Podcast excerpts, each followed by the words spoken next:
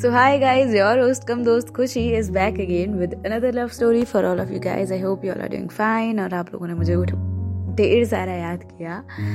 And तो guys, आज की जो हमारी कहानी है वो है long distance love.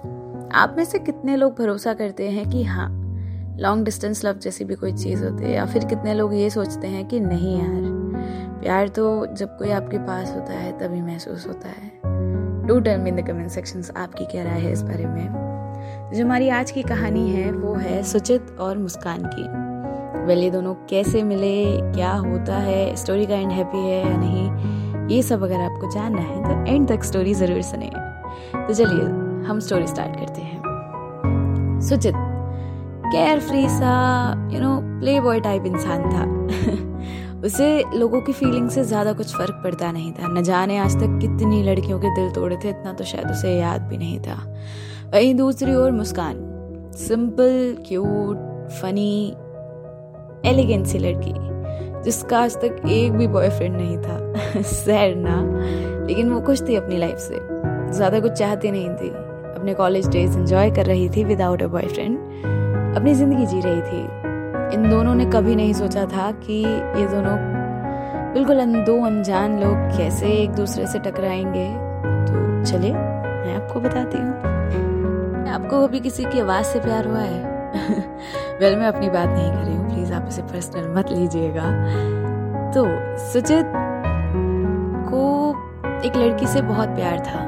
उसका ये प्ले बॉय होने से पहले उसने भी सच्चा प्यार किया था किसी से, लेकिन उसका दिल टूट गया और कहीं ना कहीं उसके अंदर से जो वो एक प्यार ऐसा सचित था वो भी कहीं चला गया. अब उसे लोगों की फीलिंग से ज़्यादा फर्क नहीं पड़ता था. जो कुछ साल पहले उसके साथ हुआ, अब वो हर दूसरी लड़की के साथ वही करता था. सो दूसरी ओर मुस्कान, जो अपनी ज़िंदगी में एक बार ही सही सच्चा प्यार करना चाहती थी, जो कभी ना टूटे.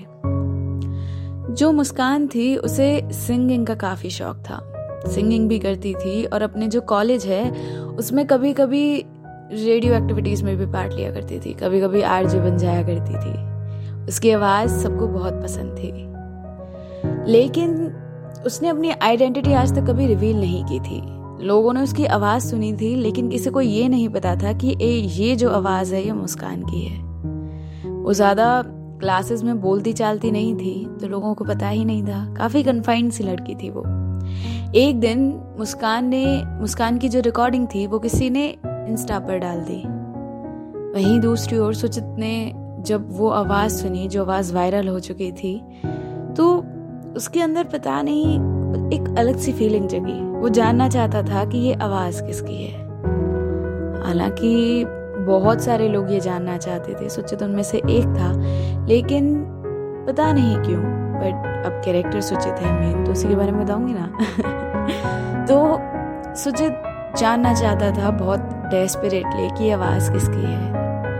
उसने थोड़ी बहुत जानकारी लगाई तो उसे पता चला कि कुछ दूर जो पास वाली सिटी है उसी में ये कॉलेज में किसी रेडियो फेस्टिवल के टाइम पे ये सब रिकॉर्ड हुआ था.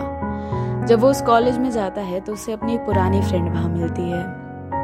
इत्तेफाकन मुस्कान उसकी फ्रेंड थी, लेकिन ये बात तो किसी को नहीं पता थी कि वो आवाज़ मुस्कान की है, उसकी फ्रेंड के अलावा. सुचित ने उसकी फ्रेंड से बोला कि मुझे ये जो रेडियो में जिसकी आवाज़ है उससे मिलना है. उसने मुस्कान की तरफ देखा, लेकिन मुस्कान ने आंखों ही आंखों में उसे मना कर दिया कि उसके बारे में वो किसी को ना बताए. सुचित हर दिन वहाँ आता सिर्फ ये जानने के लिए कि कैसे ना कैसे उसे ये पता चल जाए कि ये रेडियो में आवाज़ किसकी है. सुचित ने शायद सोच भी रखा होगा. हमारे दिमाग में एक एक यू नो इमेज बन जाती है जब हम किसी के बारे में सोचने लगते हैं. तो अगर हम उसका फेस नहीं देखा होता तो हम सोचने लग जाते हैं फेस कैसा होगा. आवाज़ नहीं दे सुनी होती तो लगता है कि उसकी आवाज़ तो ऐसी होनी चाहिए, उसका फेस देखा है इसलिए. सेम सुचित भी इमेजिन करने लगा. अब धीरे धीरे मुस्कान को भी लगा कि वो बहुत ज़्यादा परेशान था. वो पता नहीं क्यों पर इतना ज़्यादा चाहता था शिद्दत से कि उसे पता चल जाए कि आवाज़ किसकी है. एक दिन मुस्कान ने खुद आगे से उसे कॉल किया. उसने अपनी फ्रेंड से सुचित का नंबर लिया और उसे फ़ोन करके कहा कि तुम प्लीज़ मेरे कॉलेज मत आया करो, मैं तुमसे नहीं मिल सकती. लेकिन सामने से सुचित ने जब उसकी वो आवाज़ सुनी तो वो खुशी के मारे पागल ही हो गया कि तुम प्लीज़ एक बार मुझसे मिल लो, बस एक बार। मैं पता नहीं बता नहीं सकता, पर मुझे तुमसे एक बार मिलना है, प्लीज़। उसने इतना कहा कि मुस्कान मना ही नहीं कर पाई। आखिरकार सुचित ने उसे एक कैफे में बुलाया। मुस्कान अपना चेहरा नहीं दिखाना चाहती थी, इसलिए उसने कहा कि मैं अपना चेहरा तो तुम्हें अभी भी नहीं दिखाऊंगी। सुचित ने कहा ठीक है, लेकिन तुम मुझसे बात तो कर सकती हो ना। उस वो मास्क लगा के वहां पे चली गई। लेकिन सुचित, उसे शायद पहली बार ऐसा हुआ कि उसने उसे फर्क ही नहीं था किसी की चेहरे देखने से। उसे फर्क था उसकी आवाज से, उसे प्यार था शायद उसकी आवाज से। जब सुचित ने उसकी आवाज सुनी अपने सामने से तो वो बहुत खुश हो गया। धीरे धीरे मुस्कान से वो मिलने लगा, लेकिन स्टिल उसने आज तक उसका चेहरा नहीं देखा था। एक दिन सुचित ने उसे कहा कि मैं दूर जा रहा हूँ, यहाँ से कहीं दूर, लेकिन मैं तुमको अपने दिल की बात बताना चाहता हूँ। मैं ऐसा नहीं था पहले, आई नो मैंने बहुत लड़कियों के दिल तोड़े, बहुतों के साथ खिलवाड़ किया, लेकिन तुम मैंने तो तुम्हें देखा भी नहीं है। बस पता नहीं क्यों तुम्हें छोड़कर जाने को जी नहीं करता। मुस्कान ने उस दिन अपना मास्क हटाया। दिखने में सुंदर नहीं थी, लेकिन इंसान बहुत प्यारी थी। सुजित ने उसका चेहरा देखने पर भी अपना एक लफ्ज तक नहीं बदला। उसके अल्फाज अब भी वही थे कि मैं तुमसे प्यार करता हूँ, तुम्हारी आवाज से प्यार करता हूँ, तुम्हारे नेचर से प्यार करता हूँ, तुम्हारी शक्ल से नहीं। जब मुस्कान ने ये सुना तो कहीं ना कहीं उसे दिल में लगा कि शायद यही वो प्यार है जिसके लिए मैं अब तक इंतजार कर रही थी। वैसे भी मुस्कान का कॉलेज खत्म हो गया था, उसे जॉब लेनी थी और सुचित तो जा ही जॉब के लिए रहा था।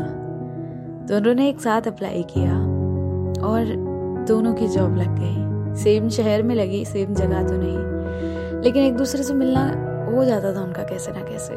अगर प्यार सच्चा हो तो क्या नहीं हो सकता। वेल well, इसके आगे आप लोग खुद सोच लेना।